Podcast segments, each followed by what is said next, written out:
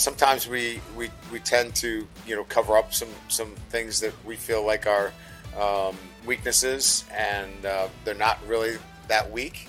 Uh, and we just kind of said, let's go play, um, and probably a little bit more aggressive maybe in the second half, and and and just let the guys play.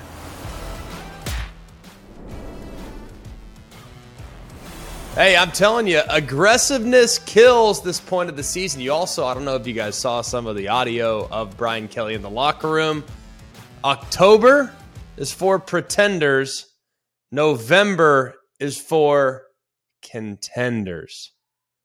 It's looking like LSU might be a contender after all. Maybe not for the playoff, but hey, anything's possible. You look at how things are uh, kind of unfolding right now in the SEC not many people playing better in the SEC West than the LSU Tigers.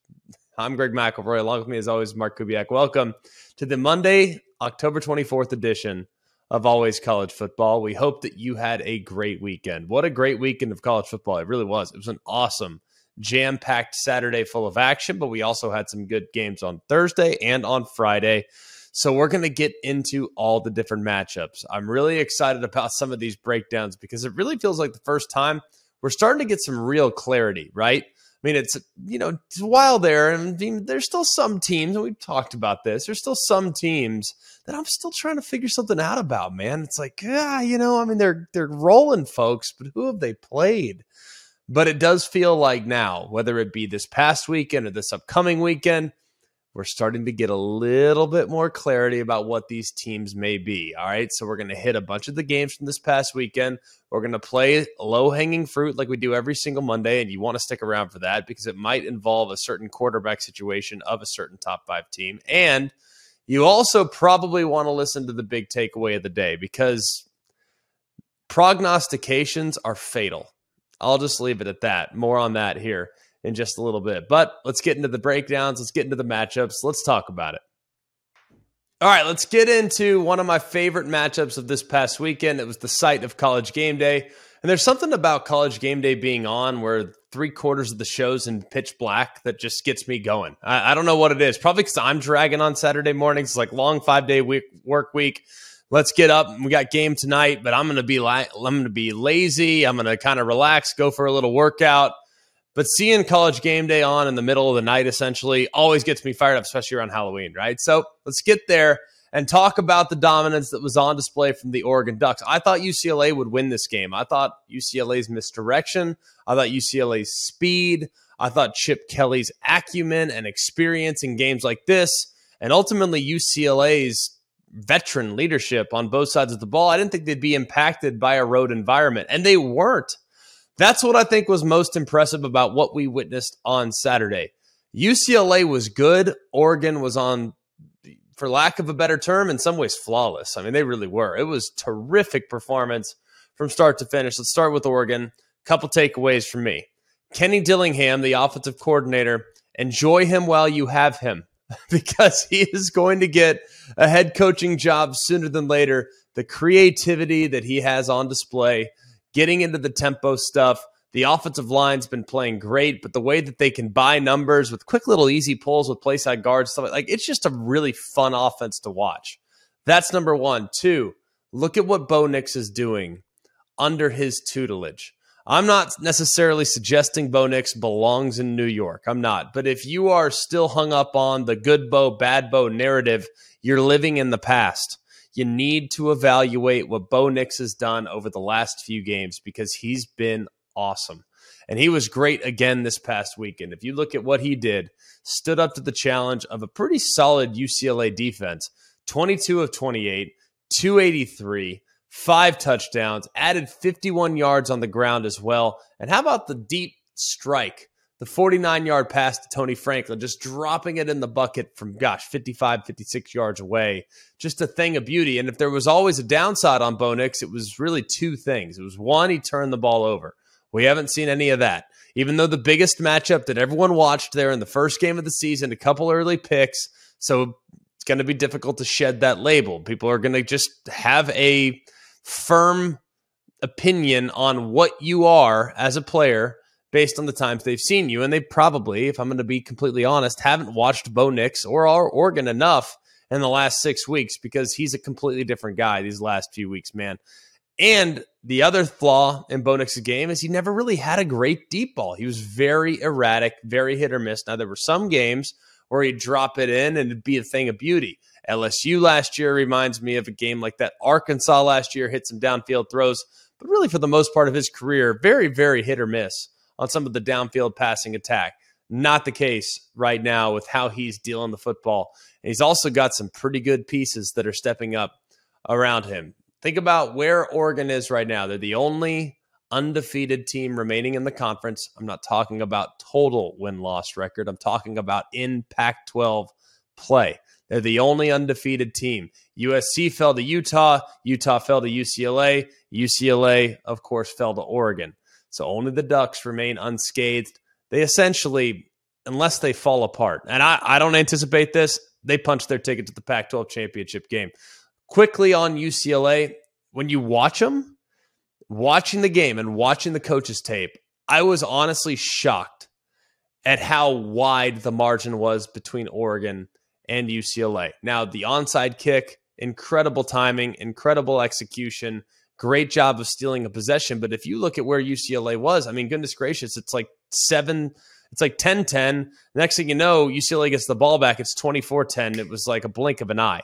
So that was a great job of stealing a possession. But if you watch them, man, I mean, they were able to move the football with a lot of consistency. They got seven drives this past weekend. Seven drives got inside the Oregon 30 yard line. Three times they settled for a field goal. And of course, they had an interception there in the red zone as well. So, red zone offense was ultimately what sealed their fate. Their inability to punch it in and Oregon's ability to stand up as the field condensed. DTR was great. Charbonnet was great, but they weren't great enough in the critical part of the field in order to put enough points on the board to knock off what appears to be a very real Oregon football team.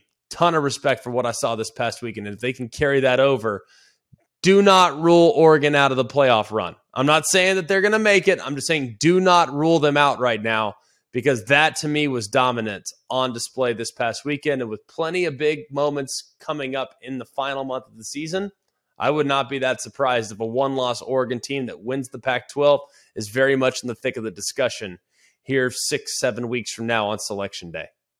All right, let's move next to another incredible game from this past weekend. The Texas Longhorns on the road against the Oklahoma State Cowboys. What a game. Just an awesome game from start to finish. There were big moments, there were huge swings in momentum, there were big plays on both sides of the football, offensively and defensively. So this game had a little bit of everything. Now, it was occasionally sloppy, and the quarterback play was occasionally erratic. But for the most part, man, it was a highly entertaining football game, and it felt a little bit like a throwback to the Big 12 of old, where, man, it's like these offenses can't be stopped.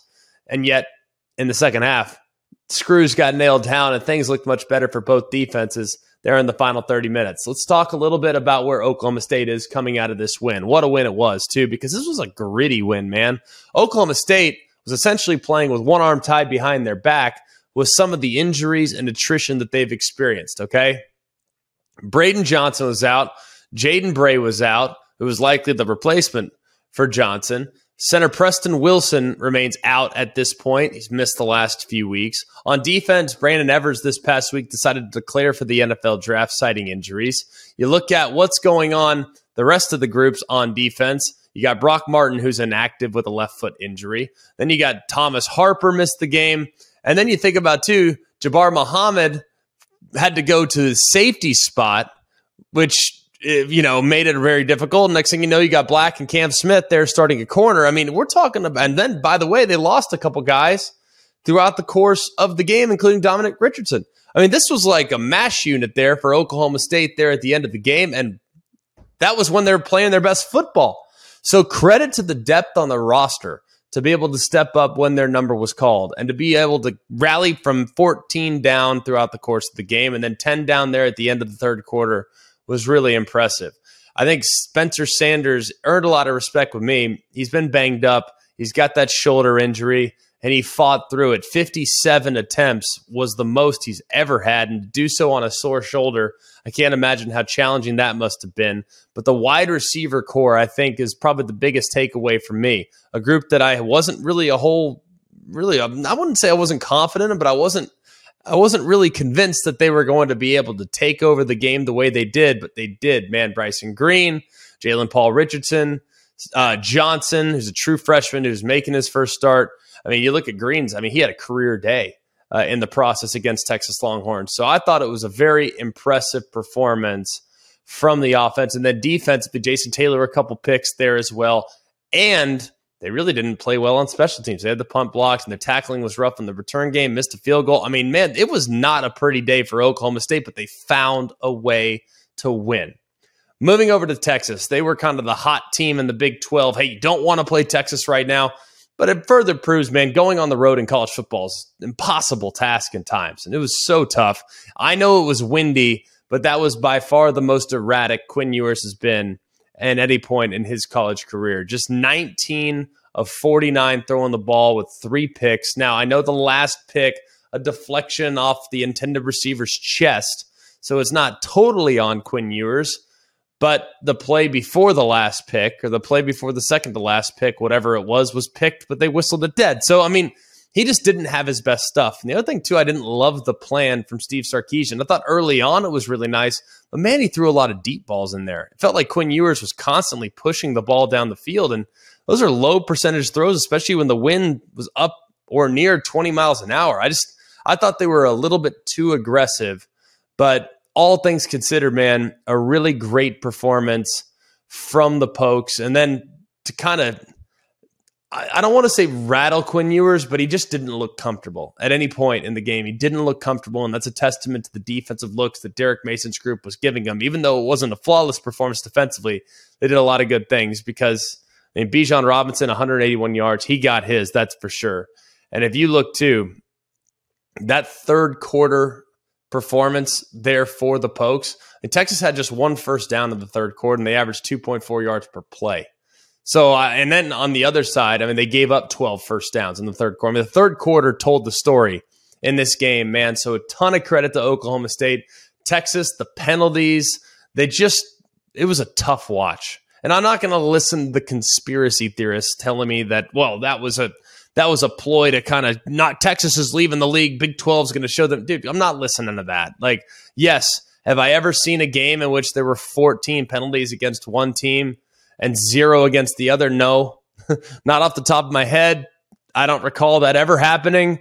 But there were also, you know, a couple of calls late too that were very critical in the actual outcome of the game. So uh, if I'm Texas, similar to the conversation we had last week about Alabama, if I'm Texas, I'm looking at it internally. I'm saying, what can I do better to best avoid the penalty situation biting me in the games to come? I'm going to focus a little bit more on third down because that was maybe the most problematic aspect of the game. Just three of 17 and 0 for 2 on fourth down. So in drive extending situations, three of 19. That's not going to get it done. It's not going to get it done. I don't care how good your offense is. It's not going to get it done there in the Big 12 or in any conference for that matter. So a great win for Oklahoma State, but it proves that Texas still has an awful lot to work on. Are you at all concerned about Texas giving up another double digit halftime lead? Yes. I mean, I've been concerned about that for a while. I mean, the Texas Tech game, they were up 31 17, felt like it was in cruise control, felt like it was game over. This, of course, another game in which they gave up a big lead. Uh, especially to a team that was banged up and got more banged up as the game went along. Obviously, we know that that was a huge theme and a trend last year. So, yes, it's concerning, but in fairness, there have also been great performances here in the last few weeks where they played great in the second half. So, yeah, I'm concerned about it, but they played great against West Virginia. They played great against Oklahoma, both of which in the second half of the football game, they were completely dominant. So, yes, while I am concerned, I, I don't feel like it's you know a nail in the coffin for what this team could ultimately become. I mean, you look at the rest of their games. Yes, there's a lot of difficult games remaining, but they still could very easily get to nine and three. Even eight and four would be significant progress from where they're at last year. And knowing that they did have a bit of the injury bug in the early part of the season. All right, moving on next to another game in the Big 12, the TCU Horned Frogs, also known as the Comeback Kids, also known as the Hypno Toads, going up against Kansas State. Now, this was probably one of the more wild games that TCU's played in the last week because I think the only crazier game that we could think of on their schedule so far was the game against Oklahoma State seven days ago. So for them to be eh, to just flip things immediately, I mean, Kansas State was in full control. I mean, absolutely full control. But right before halftime, that 91 yard drive that Max Duggan orchestrated found Jared Wiley, obviously, on the touchdown that cut the lead to 28 17 at the break that drive completely changed things. I mean, you could point to that one specific drive and say, all right, that's where it flipped. That's where it changed because when you look at that, and then the fact that they got the ball coming out of the second half, went made it a one possession game, went 77 yards, capped off by the Kendre Miller touchdown run. Miller, of course, continues to remind everybody he's the most under talked about player in college football. The guys went for another 150 on 30 carries. So he complements this passing attack beautifully. But that was the turning point, man, for sure. Some might say, well, the turning point happened when Adrian Martinez went down. Uh, I don't know if I'd go that far. I mean, Will Howard stepped into what was a fairly difficult situation. I thought he looked really composed. I mean, man, he had he had complete control of the offense, and he built up that lead to an 18 point lead where they're sitting there in cruise control at 28-10. I mean, they played most of the game without Adrian Martinez, and still there was a point there in which it felt like it might actually completely get away from Kansas State or from TCU in favor of Kansas State. So I thought Will Howard did a good job. Of course, he got banged up as well, came back into the game. But either way, Will Howard, I think the offense can still be very successful with him. I still, and I've been searching the internet all morning, searched it all last night. I still haven't found anybody that can tell me what's going on with Adrian Martinez. Uh, of course, it's been well documented. There was not a sideline reporter on that crew. So I, I don't know. I still, at this point, right now, as we're taping this podcast on Sunday, I don't know what forced him to the sideline. I don't know if it's going to be for an extended period of time. I've read everything that I feel like I could read to try to get some clarity on the injury, but ultimately not a good situation because of how important he is to complement Deuce Vaughn and to complement the rest of that rushing attack and just how good he's been up to this point of the season. So another great week for TCU. We wondered, we talked about it. We said, could they rally? Could they ramp it up again? Five straight weeks where you're trying to bring your A game. Man, that is a tall, tall task. But they did. They survived. And now look at TCU's schedule. All right. They should, for all intents and purposes, barring an injury or something unforeseen, they should be favored in every game down the stretch. We could very well be looking at an undefeated TCU team playing in the Big 12 championship with a right to go to the college football playoff on the line. And for those of you out there right now that are one loss teams that are hoping to be at large selections, uh, the loser of Georgia, Tennessee, um, you know, Syracuse, even though it feels like a little bit of a long shot, Oregon, a team with one loss uh, who's very much in the playoff mix. UCLA, USC, all teams with one loss out of the pack right now that could maybe just they got hot, maybe make a run to the college football playoff. You look at a Wake Forest. I don't think they're going to get in, but ultimately, yes, there are plenty of one loss teams. Penn State, plenty of one loss teams with a ton to play for, but they need to be watching what's going on with TCU very, very closely because that is the least talked about undefeated team in the country. And with what they have coming up on the schedule, things look very manageable. Knock on wood for Sonny Dykes here in his first year. So, which game, I guess, if you're a TCU fan, would scare you the most? Is it is it at Texas? Yes. Uh, okay. Or I, was, I didn't know if at home versus Texas Tech, but you think at Texas is the one that they really have to be the most careful with? No doubt. They have actually played very well against Texas, and Max Duggan's beat Texas twice. And we haven't seen a TCU team that's as good as this TCU team with Max Duggan at the helm. So he won't be scared. And he's been the alpha dog leader for that group offensively, and they've followed his lead pretty much all season long. So I, I think that they match up okay against Texas, but I wouldn't say they match up great against Texas. I do think that that will be a very difficult game. Texas Tech is a tricky one. Texas Tech, of course, is always a tricky one. Never really know what you're going to get with them. Look what they did this past weekend. I mean, maybe the performance of the weekend. So I think it's difficult to gauge exactly where TCU might slip up. I don't, when I watch them, I don't see an undefeated team. Like I see flaws. But ultimately, I'm starting to see flaws everywhere, with the exception of maybe Ohio State up to this point, because Ohio State hasn't played anyone that could actually expose their flaws. But maybe they will this week when they tee it up against Penn State. More on Ohio State here in just a second. All right, let's get next to one of the biggest surprises of the weekend when LSU, they didn't just beat Ole Miss, they dominated Ole Miss. All right, another week, another really slow start for LSU. At some point, maybe they'll come out of the gates swinging. I know they did against Florida. Man, their performances in the first quarter of football games are like, what is going on?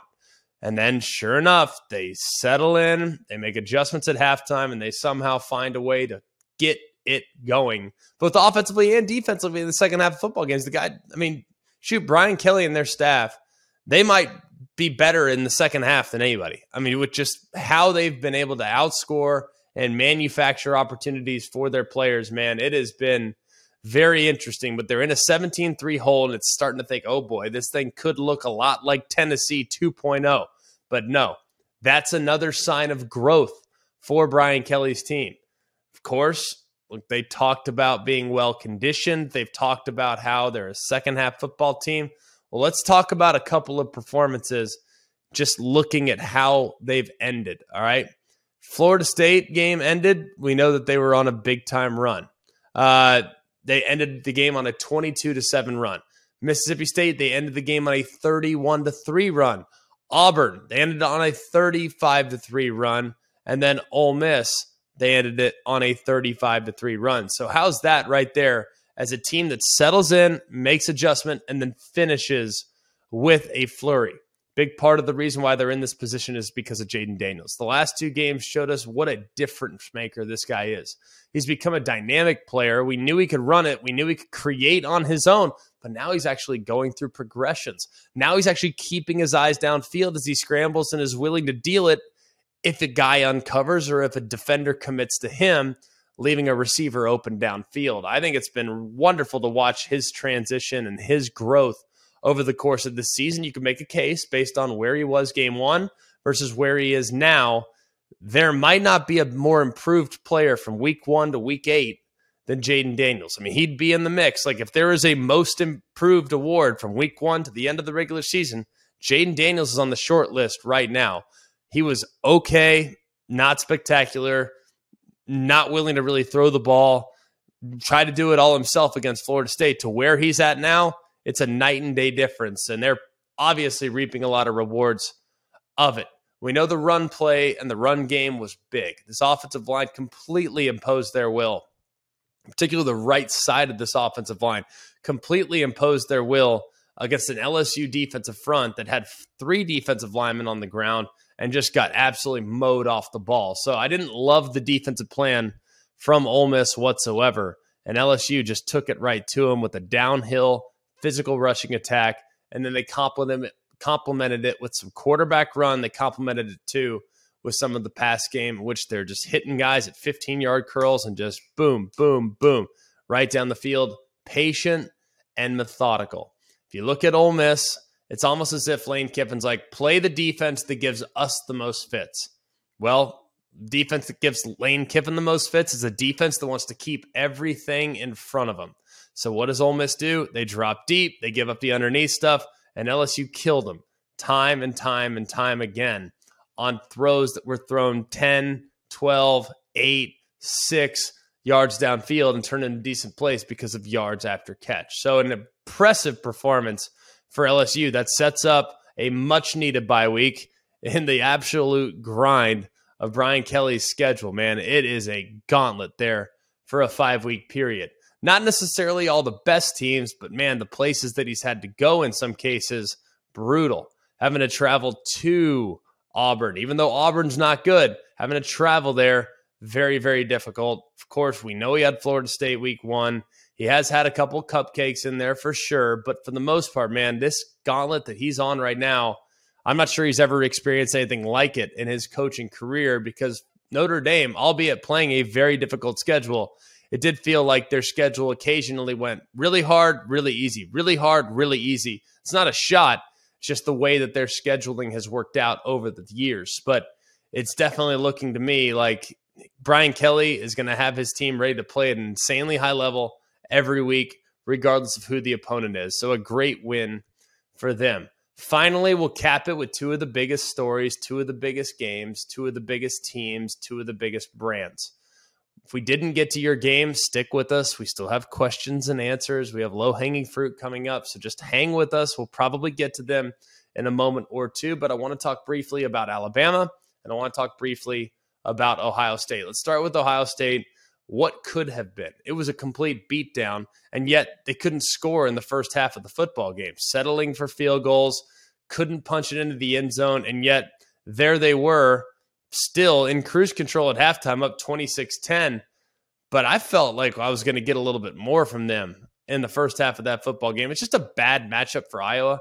You're going to hear me say something similar about Mississippi State in a minute. It's just a bad matchup. Not that Iowa's a, a great, you know, offensive football team, but when Ohio State has that much of an advantage when it comes to speed and athleticism, it's almost impossible to try to neutralize that gap unless Ohio State helps you out like they did the last time they played to the tune of several interceptions, several short fields, and Iowa being the momentum team that they are, they just will keep pounding you, pounding you until they finally put some points on the board. So, not a good performance from Iowa, but Ohio State's the real deal. Like, do I really need to explain that to you? I mean, it shouldn't require much explanation. I don't think they played anybody. I made that clear last week when I ranked them fourth, and I still think they'll appropriately be ranked in that range. You know, whether you have them two or eight, it doesn't really matter.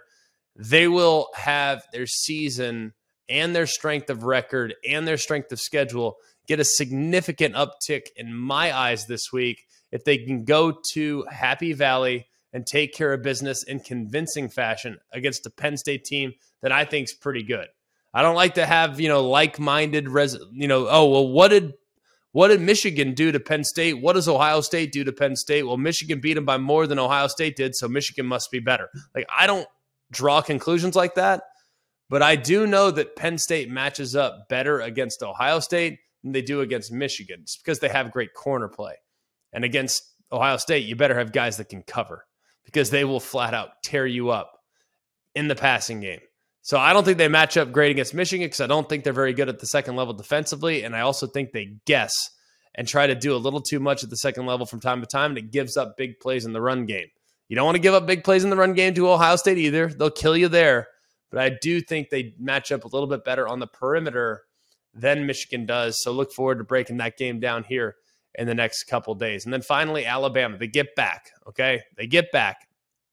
And a guy that had kind of come under some fire, Eli Ricks, I think he probably had his best game in an Alabama uniform. He was completely locked down in his first start, looked really solid, looked really strong. But let's get back to the basics here, man. The air raid against Nick Saban is a bad matchup. I mean, it's a bad matchup. Nick Saban will put his two best edge defenders there on the inside edge of the tackle to stop the run. If they're on the outside edge of the tackle, that'd be to stop the pass because you want to try to get a big old edge rush. But when you line them up inside, the reason why you're doing that is because you don't want to allow them to run right behind one of their guards and the guard not being challenged whatsoever en route to the second level. So I I look at this team and and I think that you know there's a lot that you can like about what they do. There's no doubt. There's a lot that you can like about what they do. But ultimately, man, I have legitimate question marks about Mike Leach and the air raid system being an indicator of future success. I just, Alabama has absolutely dominated Mike Leach, absolutely dominated him since he's been in the league. It's a bad matchup. They have superior personnel, they're great tacklers. They are able to pass off the routes. Mike Leach's whole offense is predicated on man versus zone. Well, when your zone coverage looks like man and feels like man, and for all intents and purposes is man, it's very difficult to get those read indicators, which ultimately makes it very difficult to run your offense with great efficiency. Alabama, as long as Mike Leach continues to do what he does, will win this game convincingly every single year unless Alabama turns it over. Just it's a bad matchup for Mike Leach. He hasn't adjusted the way he needs to, and I don't know if he will. He scored a lot of points and has been very successful at many, many, many spots.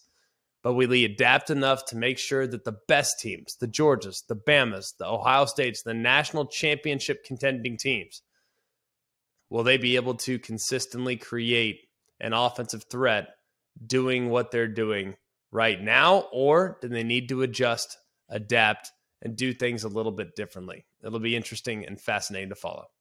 Well, hold on. They did score a touchdown, although it came in the final seconds. But they did get on the board. First touchdown from Mike Leach against That's Nick Saban. fair. First Building one, blocks. in, first Building one blocks. in 178 minutes of game time. They did score a touchdown, which is jaw dropping. Like you think about that, and I saw some headlines last week, like, "Oh, they- um, look at Bama's pass defense; they got exposed." I and I tried to tell you on this show, every show I was on last week, I tried to say that is not the same pass offense as what Bama saw this past weekend. Like Heupel is totally different from that of what Mike Leach is doing. So, not surprised that they struggled. Called the game last year. It was 49 9. I just think it's a really bad matchup for the Bulldogs. And, and I don't see them addressing it because I don't see Mike Leach completely changing his system. Lions, Tigers, and tailgates. Oh my. The college football season is always a great time of year. Besides the jerseys, the face paint, and the foam fingers, there's the food. And nothing gets you more fired up for game day than Eckrich smoked sausage. They're naturally hardwood smoked and have the perfect blend of spices. From buffalo sausage dip, sausage, chili, mac and cheese, Eckrich smoked sausage is a quick way to bring flavor to all your tailgate meals. Visit Eckrich.com for easy, one of a kind sausage recipes. Eckrich, you do you. Every college football season, Goodyear knows the importance of winning on the road. The road will always demand confidence the confidence to handle whatever the journey brings and to perform under tough conditions. And just like the players and the fans of college football, Goodyear is ready. Are you ready for the road? Visit Goodyear.com to find the right Goodyear tires for whatever road you're on this season. Goodyear, more driven. All right, now getting into one of our favorite segments of the week. It's low hanging fruit. Coobs, what do you got? All right, the first one down in ACC country, Clemson. There's a quarterback controversy brewing in Death Valley. Low hanging fruit or truth? There's a quarterback controversy brewing, but I don't think it's brewing amongst the coaching staff. And and here's what I'm getting at. I tweeted this uh, as I was watching the game, and I'm sitting there thinking to myself, I was like, man, yes, DJ played awful. Couple of bad picks. The one where he tried to force a post and it went high. That was a terrible decision. I don't know how you throw it. I mean, I really don't. I mean, it's a post against a post safety. Like the post safety is there to cover the post. You cannot throw that ball. I don't care what the circumstances are. And he missed a few others. I mean, he's throwing a kind of a, a wobbly ball that's not spinning. I just, I don't know. Like he's not playing great last week at all. All right. But if you can sit there and tell me that Cade Klubnik is without question the better option, I, I'm going to have to disagree with you because based on what I saw in Saturday's performance, it was it was a fine performance. And people said, "Well, he managed the game." What did he manage? Like uh, he managed to get hit out of bounds. Like he, I know he didn't turn the ball over, but they didn't really put him in a position to turn the ball over. The person that needs to be credited and the people that need to be credited with that turnaround and with that win was the offensive and defensive lines because those were the groups that completely took the game over when Cade Klubnik went in the game. And the defensive line, frankly, really beyond that of the first quarter, maybe the first quarter and a half, the defensive line started to tee off at that point, anyways. So the defense and the line of scrimmage for Clemson, I think, is what deserves the most credit in the ball game. Now, Cade Klubnik, he's going to be a great player in time. There's no denying that. Uh, but I have a difficult time. I mean, DJ Uiagalelei, yes, he had a bad day where no one's going to try to spin it and say it was good. It was an awful day. Played terrible and was rightfully benched. But ultimately, do you know for certain that Cade Klubnik gives you a better chance to win? Because I don't. I really don't. Not based on a two for four for 18. not based on a 9 of 19 completion percentage this year. The only team that he had an above 5 uh, above 50% completion rate was against Georgia Tech. And I know, hey, you're going to say, well, it's against, you know, with the twos and also, I get that. But I think you stay with DJ right now. Now he's on a short leash. He's on a short leash. This thing is now back up for grabs. But if DJ plays well, the way he did, say, in the first five, six games of the year, there's absolutely no reason to make a quarterback switch right now based on what we've seen on tape. All right. Staying in the ACC, Miami, who just lost to Duke by 24 points, will never be back the way their fans want them to be. Low hanging fruit or truth? Uh, truth. They're never going to be back to where their fans want them to be because where their fans want them to be is the swagger filled teams of the late 80s, early 90s, and the swagger filled teams of the early 2000s. Like, I don't know if they're ever going to be that dominant again. Maybe, but I mean, that was a team that you honestly never thought was going to lose. But I do think that players nowadays, it's it's different. It's changed, and I don't know if you're going to be able to keep everyone at home. I don't know what the NIL situation is in regards to Miami. I've seen what the guy does their collective. I've seen what he tweets out, but I don't know what their NIL situation is.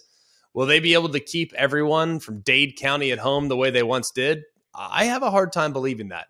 There's too many people that have connections into Dade County that are recruiting Dade County that are getting guys from there every single year to everywhere, not just the Southeast schools, but the schools up in the North. James Franklin told us flat out, he goes, I'm still living in South Florida, trying to get guys in South Florida. Those are the guys we need. I just don't think Miami is going to ever get to the point in which they beat everybody by 40 and ultimately win national championship after national championship after national championship. But I do think if they build the program the way Mario built Oregon, then they can be extremely successful. Extremely successful. It's just, it's going to take a while because that's almost the antithesis of what Miami's been for the last decade. Miami's been really subpar along the offensive line. They haven't had a consistent rushing attack, it feels like, in forever. They've been good on defense, but maybe not elite on defense the way they once were. And then I think finally, I think right now Miami is in a little bit of a state of transition because they just haven't been able to be super consistent along both lines of scrimmage. You think of when they were their best. When they were at their best, they were great along the defensive line. I don't remember the last time they had a complete game wrecking defensive tackle. I mean, game wrecking defensive tackle, and they had one after another after another back in the day. So I don't think Miami's ever going to get back to where their fans want them to be, but I do think they can get back winning conference championships and being in the mix for a playoff berth every handful of years. All right, last one. Texas A&M, who just lost to South Carolina for the first time ever, is the most disappointing team in college football this year. Low-hanging fruit or truth? Uh, the, I think based on paper, right? Based on where they were in the preseason, based on where they're at now, where they're likely to finish now, there's no denying they're the most disappointing team. Uh, but I thought it was ludicrous where they were in the AP preseason poll. Like, okay, you lose all these veterans that underperformed. Now you're going to replace them with freshmen. What do you think the freshmen are going to do? I mean, I I just thought that when they were ranked, now I knew and I, I acknowledged the talent. We talked about how they've kind of entered the realm of the blue bloods, where it doesn't really matter what they looked like last year. They feel like they have so much talent that they have to be ranked in the top six or seven in the preseason because of what they could do if that all came together. But they still have yet to have a super dynamic quarterback since Jimbo's been in the mix. You could tell me Kellen Mond was. I will respectfully disagree with you. They still have not been able to attract complete, complete game changers there at wide receiver. Evan might be that. Evan Stewart might be that, but he's still young. He's still raw. He's still learning the nuances of the position. And I think three, the offensive line should be a position of significant strength, and it's among the worst groups in, in, not just the SEC, but among the worst groups in the Power Five. It just it's mind boggling. You recruit that many five star guys, you recruit that many guys that were highly touted, and yet they still can't move anyone off the ball. It just it's it's troubling to me, man. And I I think yes, on paper they're the most disappointing team, but my expectations for them coming in is that they were a year away, a year away, and I, I now I'm starting to wonder if they are a year away. Now I'm starting to wonder if maybe they're three years away.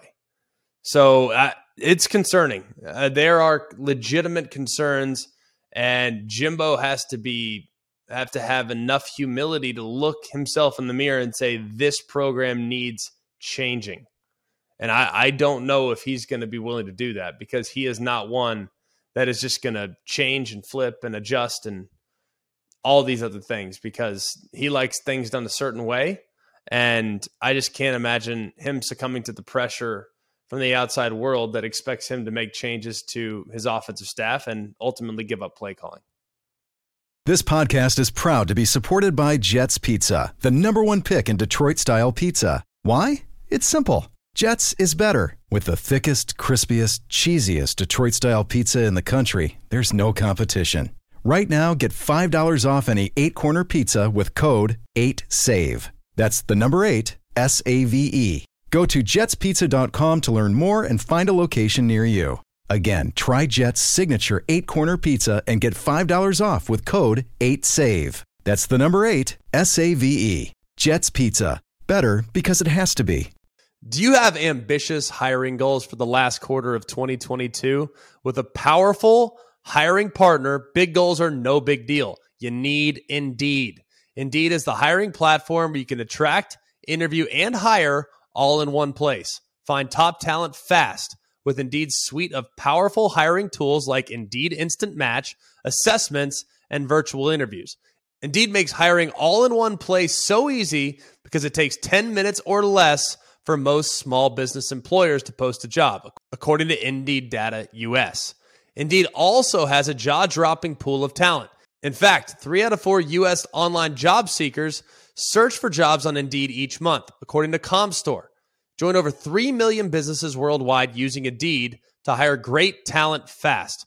Start hiring now with a $75 sponsored job credit to sponsor your job post at Indeed.com slash always. Offer good for a limited time. Claim your $75 offer. All right, got to give a tip of the cap to a couple incredible performances from this past weekend, and it was honestly, it was on, it was on the cusp of being probably the most difficult week, given how many great performances they were. We referenced a couple already, but let's get into it. Bo Nix, 22 of 28, 283, five touchdowns. Jayden Daniels, not just with his arm, but also with his legs, accounting for five touchdowns overall and having nearly 370 yards of offense. Just incredible what he was able to do. Will Shipley, we referenced Clemson. Everyone's going to be talking about the quarterback, and rightfully so. Don't forget what you have in the backfield in the run game 27 attempts, 172 yards, and two touchdowns. He ran angry too at the end of that football game. Kendre Miller, two or 29 attempts for 153 and two touchdowns there in the remarkable comeback win against Kansas State. And then Day Day Hunter, 23 for 213 and a touchdown. I would give credit to Jalin Hyatt, but he can't make the list every week. I mean, the guy had five touchdowns last week, two touchdowns this week. Like now, the expectations are elevated for him. You can't make big performances anymore. Can't. Because this is a weak performance by your standards, right? You don't have five touchdowns, it's an average day. That's the way I look at it.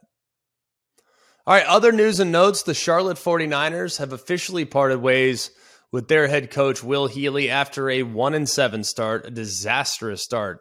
Frankly, for the 49ers, it started week zero and it just never got better. They did have that surprising victory against Georgia State, but that came with 17 seconds on the clock.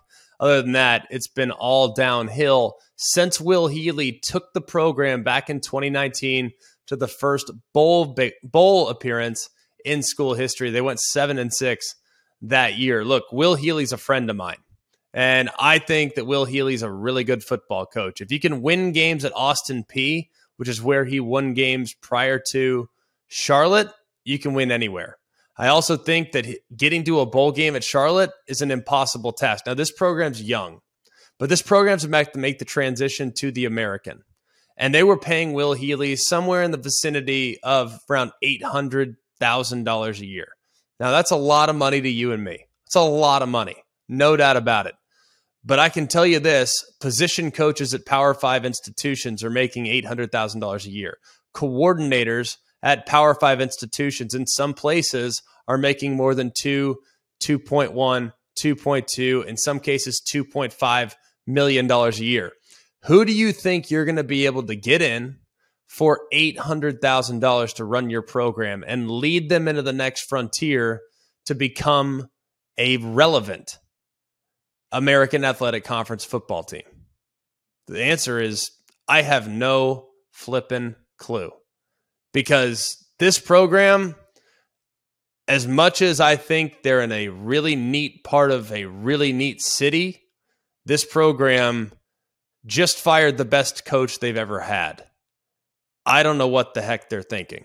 I'm not saying you have to live with one and seven. I'm not saying you have to be okay with mediocrity and performances that are far below mediocre. Yesterday's performance and the entire season, for that matter, has been atrocious. But we've seen this guy lead this program out of the depths in the past. How could you not justify giving him an opportunity to finish the season? It's absurd. I think it was a ridiculous decision.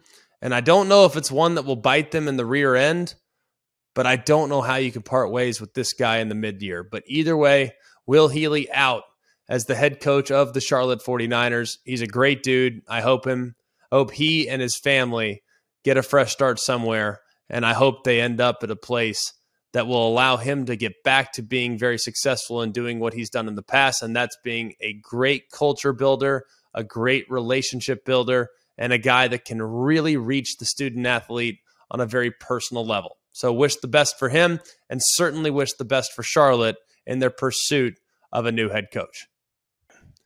All right, final thought here. And I thought this was interesting as I'm sitting there in the booth, we're putting a bow on Minnesota Penn State, the whiteout, I might add. Everyone needs to check that out. It's just super cool. you don't even have to be a Penn State fan, but I promise you, you'll appreciate it. Make that pilgrimage there to Happy Valley. You'll be glad you did. But I'm sitting there putting the finishing touches on everything when it comes to the college football weekend. And we just need to be very careful, basically leaving teams for dead after a loss. And I'm going to give you a handful of examples right now of teams that are very much in the mix for big opportunities down the road that suffered a loss and were essentially eliminated in the court of public opinion. Let's start with the Tulane Green Wave. All right, they're seven and one. Seven and one, Tulane is, with a real chance to get to not the college football playoff, but to get to a spot where they can maybe, just maybe, get to the New Year's Six. I mean, it'd be cool to see a Tulane in there as opposed to, no disrespect, not that I'm rooting against these teams. It'd just be cool for some fresh blood. I mean, we had Western Michigan that one year. That was pretty cool. But it's been Boise and Cincinnati and UCF. It feels like almost every other time. Yeah, Memphis made it for sure. But I would love to see Tulane to continue, continue doing what they're doing and ultimately find their way into the New Year's Six. That's my group of five team that I'm rooting for. I just would love to see some fresh blood, and it feels like they have a real chance to do it too. They're on the road at Tulsa. That's coming up in two weeks. They have bye week right now. They have UCF, they have uh, SMU, and then they have Cincinnati. They, of course, though, were left for dead after they lost to Southern Miss, which, by the way, was an atrocious loss. All right, there's no way to spin that. But they're not the only ones. Everyone's saying that Syracuse's season's done. It's not. Yes, they lose the head to head. They're a game and a half back at Clemson, but they can still rally and get to 10, 9 wins, which is a heck of a season for the Syracuse Orange. Wake Forest, everyone left them for dead after they lost to Clemson. Well, they're sitting now in the top 10, and they, of course, have looked really good in the process. Everyone said North Carolina had no chance because their defense stinks. Well, they're six and one. They're leading the coastal and they're ranked 21st in the country. Everyone said TCU was dead not once, but twice. Against Oklahoma State, they were dead. And then against Kansas State, they were dead. I saw it on Twitter. People saying they're done. It's over. The Big 12's out. Just be careful making these sweeping prognostications because you just don't know. Another team that was left for dead, Penn State, just a week ago, everyone's saying they can't stop a nosebleed on defense. They stink. Yeah, they stunk that day, but they don't stink. On the bigger picture, the greater body of work, it's a much better Penn State team than most people are probably giving credit to right now. I think they're underrated at 13 and think they're going to continue to be an issue for everyone that they play, including Ohio State when they tee it up next week. Everyone said Indi- Illinois was done after they lost to Indiana. Everyone said that Bama was done after they lost to Tennessee. Everyone is now saying that Ole Miss is done now that they lost to LSU. And everyone's saying that Brian Kelly experiment was a complete failure after the Tennessee game. Like, let's be careful with these prognostications. You just don't know how things are going to turn out, how things are going to flip. Kentucky, another example. They were dead after the South Carolina game. I mean, I have 15 examples of programs that are essentially left for dead. They should shut the program down after that loss. And then ultimately they get hot again and right back in the mix to potentially chase not just a conference championship, maybe a division championship, maybe a national championship. Oregon might be the best example. Because not only did we eliminate Oregon from the college football playoff conversation, but we eliminated the entire Pac 12 because of their performance against the Georgia Bulldogs. Now, is Oregon bad or is that a bad performance? Because we need to separate the two. And I don't feel like we do a good enough job of that as college football fans. If you lose a game, guess what? You're still in it. If you lose a second, you're out. But if you lose one, you're in. Or at least you're on the cusp of being in. Don't throw the baby out with the bathwater if you have a result that disappoints you.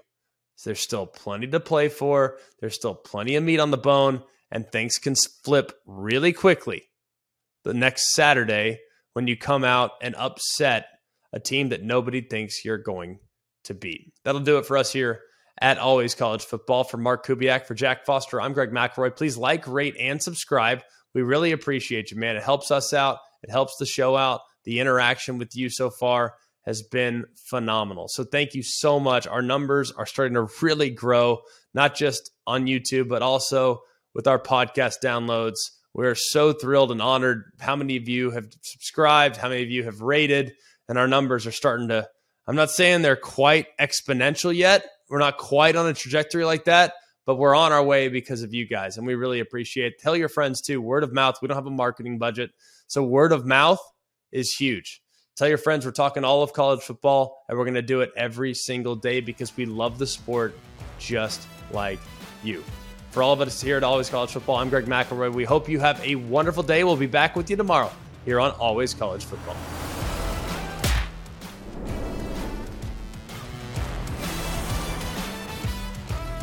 Hey guys, it's Greg McElroy. Thanks for watching Always College Football. Make sure you like, rate, and subscribe to ESPN's YouTube channel and wherever you listen to your podcasts.